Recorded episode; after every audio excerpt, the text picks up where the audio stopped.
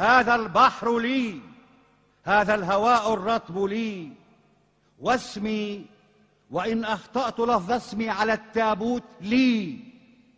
أما أنا وقد امتلأت بكل أسباب الغياب فلست لي. أنا لست لي. أنا لست لي.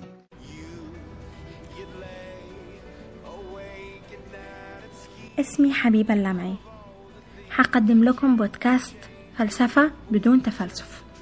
حتناول في البودكاست قضايا فكرية وفلسفية وسياسية واجتماعية. بلهجة مصرية بسيطة بالكثير من الفلسفة بالقليل من التفلسف.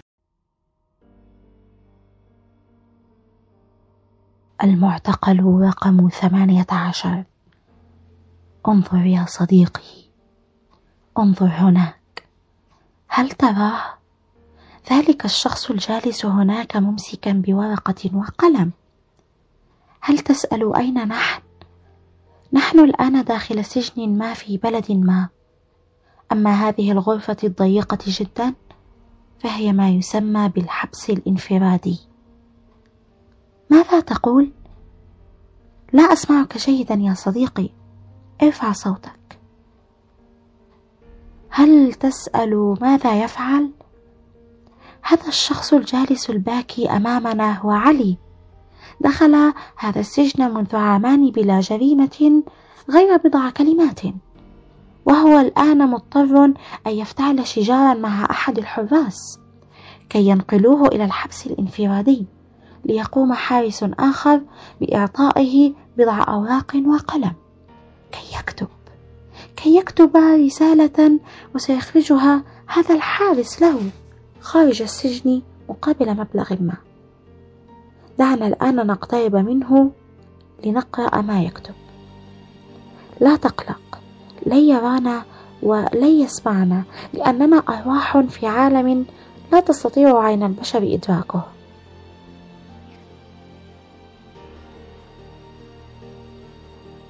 أنا علي معتقل في هذا السجن منذ عامان والسبب بضع كلمات كتبتها دفاعا عن صديقي.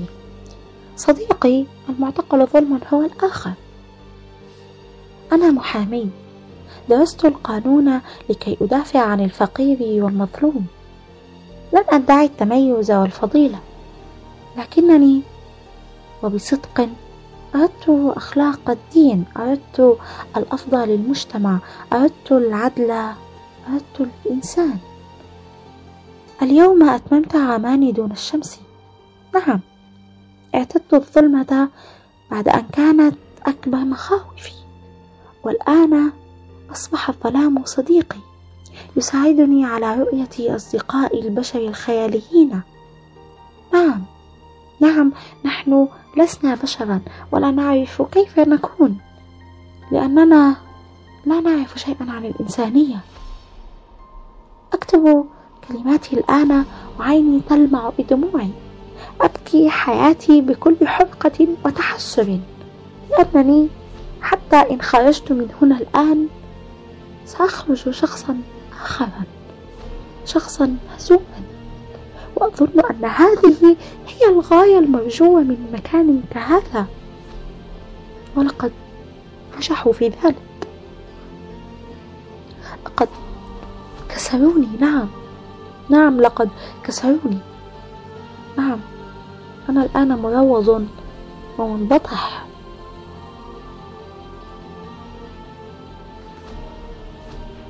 كل ما أريد الآن هو الخروج الخروج من هنا لأهلي وزوجتي وسأقطع وعدا لهم على حياتي أنني سأعيش بلا عين ترى.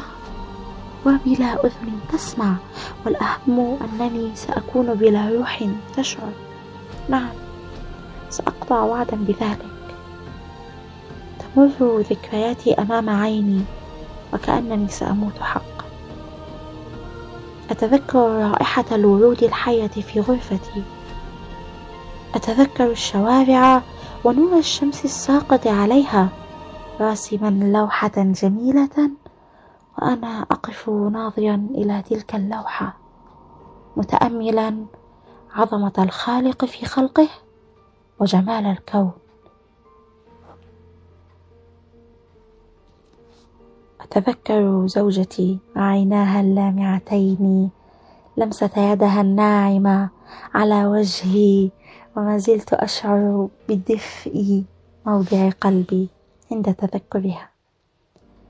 يا زوجتي العزيزة يا رفيقة الدرب يا جميلة الوجه ويا رقيقة النفس. اهجريني ذابت خلايا عقلي فأنا الحائم. اتركيني. أردت الحياة لهم وسعادة النفس ما أردت لي. هل أنا أنا؟ كل أشعاري وكتاباتي. اتركيني.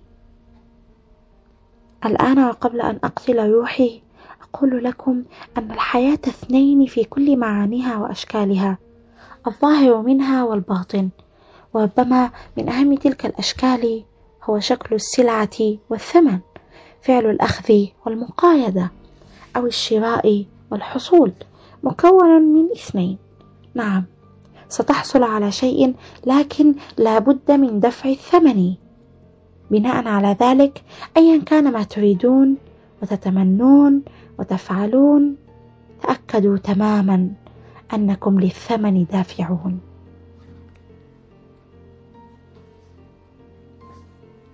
إذا أردتم الحرية ستدفعون ثمنها. إذا أردتم الحياة رغيده ستدفعون ثمنها. إذا أردتم العدل ستدفعون ثمنه. إذا أردتم الحب ستدفعون ثمنه. ولذلك استعدوا جيدا قبل الاراده واستعدوا حينها. ولا تغفلوا بعدها إن حصلتم على ما تريدون لأن الفاسد دائما حي. وإن تخلصتم من الأول سيولد الثاني والثالث والألف. لذلك أيها الشخص الصالح لا تغلق عينيك بعد النجاح ولا تسترح. انتظر الخيانة لأن الفاسدون كثر والعبيد أكثر. انشروا أفكاركم بين صغاركم وأولادكم. انشروا الإيمان بالله. انشروا الحب والصدق والعدل. انشروا مبدأ الحرية الفردية والشجاعة ونصرة المظلوم والفقير. انشروا الخير والإنسانية. وبذلك ستعيش الفكرة أمد الدهر. ستعيش الفكرة بين أبنائكم. وسيرفعون الراية. راية الله والإنسانية. هذه رسالة إلى العالم من منتحر. أليس قتل الروح وأفكارها وإرادتها يعد انتحارا؟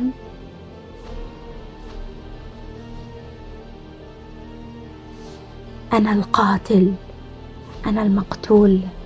استسلمت للأوهام فهربت من الواقع وصنعت في الخيال حياة. سيطر الظلام وانتشر الضباب في عقلي. كل تلك الدموع تركت أثرا على وجهي. خطوط رفيعة لم أستطع محوها. أصبحنا عبيدا ونمنا نتناسى.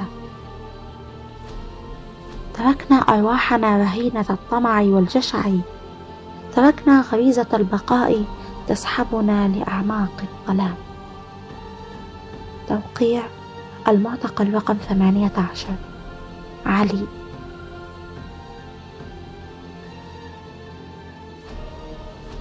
تبكي يا صديقي؟ هل تبكي على بكائه؟ كيف تشعر وكيف تبكي ونحن لسنا في عالم البشر؟ آه يا صديقي أما زلت تشعر؟ إنك إنسان بحق أنت بشري أكثر من البشر أنفسهم. ابكي يا صديقي نعم. كلمات مؤثرة ودموعه أيضا. كم هي غالية تلك الدموع؟ دموع ما قبل الموت الأخير. نعم سيظل يتنفس لكن روحه ماتت. هذا هو الموت الأخير حتى قبل موت الجسد.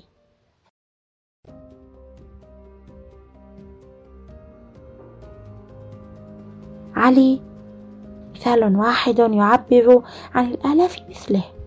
خطأهم الوحيد أنهم أحبوا الإنسان. لكن الإنسان قتلهم لأنه جبان. نعم قتلهم المجتمع بخوفه. لكن الله سيجزيهم خيرا على الخير الكامن داخله. ولهم في الآخرة حياة. أما المجتمع الجبان سيعذب في الحياة الأولى والآخرة أيضا. انظر لقد قام يطوي الأوراق. على من ينادي؟ لقد فهمت الآن. سيعطي الورقة إلى الحارس. ها هو الحارس يفتح الباب.